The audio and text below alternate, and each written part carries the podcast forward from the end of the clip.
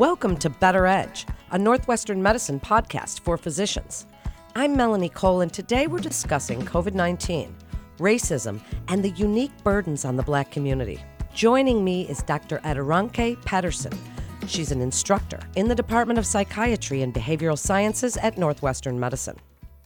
Dr. Pederson, thank you so much for joining us. And across the board, we've seen mental health rise due to the unprecedented challenges the world and really the country is facing right now.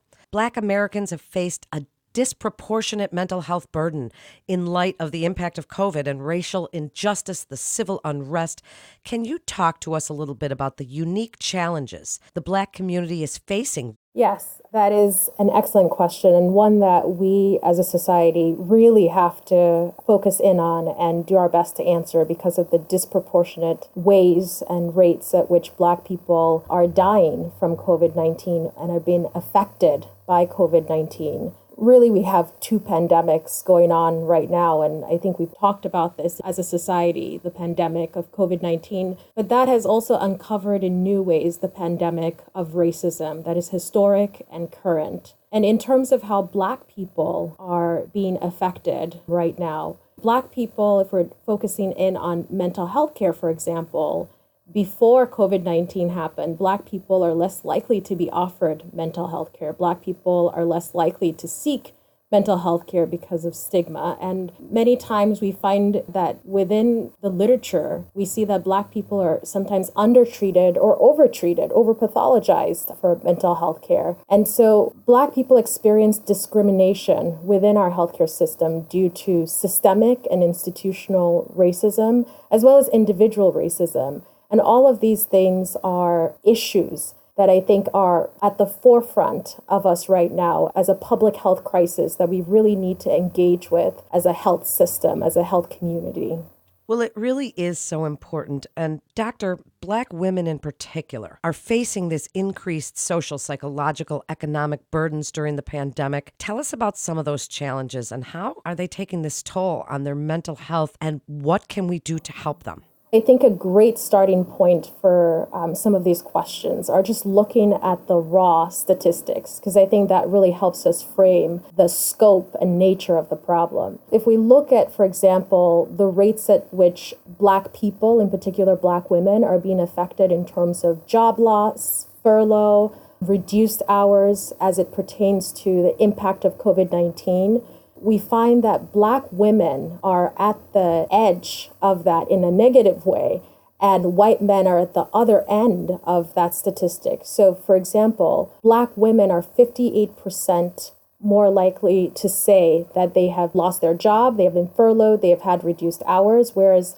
31% of white men say the same thing they've lost their job, they've been furloughed, or they've had reduced hours. And one might ask should we compare black women to white women, the same thing. If you compare black women to white women, you find that black women, 58% of them say that they're more likely to have lost their jobs, been furloughed, or have reduced hours. And 32% of white women would say the same. So essentially, you find that black women are at the edge of COVID 19 in a way that places significant burdens on them just in terms of basic things like how they're more likely to be essential workers, how they're more likely to care for elderly relatives or family members compared to other people in terms of race in the community. Well, then, how can healthcare workers break down some of these barriers, Dr. Pederson, and help make mental health care more accessible for the Black community? Really, it's outreach, right? It's communication. Tell us how they can help to break down some of these barriers.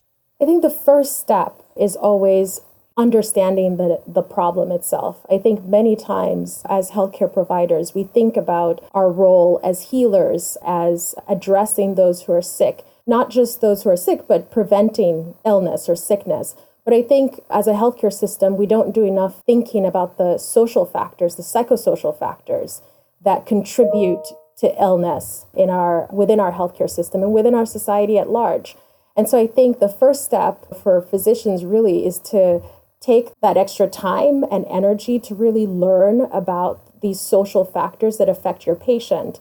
So that your patient, if they're coming in to see you for high blood pressure or heart disease or mental health care issues, that you understand the likelihood of your patient not being offered, for example, mental health care because of several different factors. And knowing that, I think, puts us a step ahead in terms of addressing racism and addressing discrimination as healthcare providers. Thank you for telling us why it's important for healthcare providers to weigh in on these issues, especially given the current landscape. And as we're talking about that, and this is a difficult question, physicians play a critical role, obviously, in addressing these public health concerns. Do you have some top recommendations for providers to consider when they're treating Black patients, and especially, Dr. Pederson, for those physicians that may not have felt the strain of racism? If they cannot really know exactly what it feels like, what would you like them to know about? Trying to help their patients with mental health issues at this time when it's really so critical? I think the first thing I would say is listen I think for physicians, part of our job is hearing someone's story, hearing about their symptoms in particular. But I think listening to their larger story is important. We think about things like food insecurity. We think about things like healthcare access beyond just the hospital. But if you tell a patient, for example, I want you to exercise, are you thinking about their access to spaces in which they can exercise? Are you thinking about the larger context in which some of the recommendations you're giving them, the larger context they might find themselves in? So I think the first thing is that as physicians, we really need to take that extra step to really listen not just to the physical symptoms that our patients have, but we need to listen to the larger social, psychosocial context that they find themselves in. And we need to learn. And I think part of becoming a physician is this idea that you are a lifelong learner. That is part of the calling. We're constantly learning. And we we think about that a lot when it comes to changes that happen in terms of innovation and science. But we also have to think about that in terms of the social context that our patients find themselves in. So, listening and learning. And what does learning look like? Learning looks like a variety of things. I think there's a personal layer to learning, which is what are you reading about personally? What are you educating yourself about personally?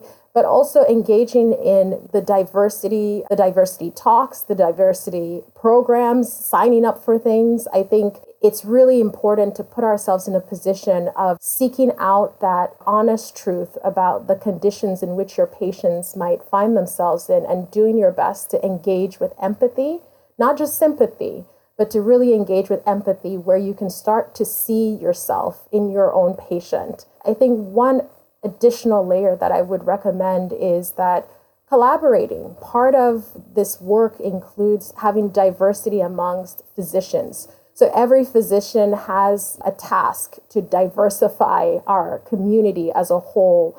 So when we have residency applicants, when we have medical students, really looking out for making sure that from the healthcare worker who's that first year medical student all the way up to the chair of the department, we're thinking about how do we reflect and represent the community that we serve? And why is that important? Because representation really has been shown to impact the quality of healthcare when it comes to race, ethnicity, gender. So these are all things that I think we have a personal responsibility and then we have this larger community level responsibility. I think there's a lot of work being done and it's about really getting in there and getting engaged and doing your part. Well, I couldn't agree with you more. And, and thank you for telling providers how to engage in that dialogue around these sensitive events and without triggering really uncomfortable discussions, but having empathy, exactly as you say, and really trying to bring in other providers. So, as we wrap up and thinking about long term solutions, how do you think mental health can be reformed to better serve patients? And what else would you like physicians to know and to consider? And this is the important part, really, as they're caring for Black patients, especially at this time. So, part of the DSM, which is our psychiatry handbook for mental illness, talks about really understanding the underlying conditions, the underlying factors that are contributing to any kind of mental health symptom or mental illness symptom. And I think as providers, I would say it's really important for us to dig into what are the underlying factors. So if your patient comes in and says, I haven't been sleeping, I'm exhausted, I'm tired, while you want to be thinking about depression, you want to be thinking about anxiety, you should also be thinking about what other factors might be contributing to this. And I think on the granular cellular level, just between you and your patient, empathy factors in and providing resources and learning about what resources are available, not just in your own community as a physician, but in your patient's community as well, and making sure they have access to it. But I think at a more global level, I hope that some of these encounters that we have, because we're choosing to see them more clearly as what they are, really challenge us to grow so that we can advocate for our patients, not just individually, but in, at a communal level. Absolutely great information for providers. Dr. Pederson, thank you for coming on and sharing your incredible expertise on this topic. And that concludes this episode of Better Edge, a Northwestern medicine podcast for physicians. To refer your patient or for more information, please visit our website at nm.org to get connected with one of our providers. Please remember to subscribe, rate, and review this podcast and all the other Northwestern medicine podcasts. I'm Melanie Cole.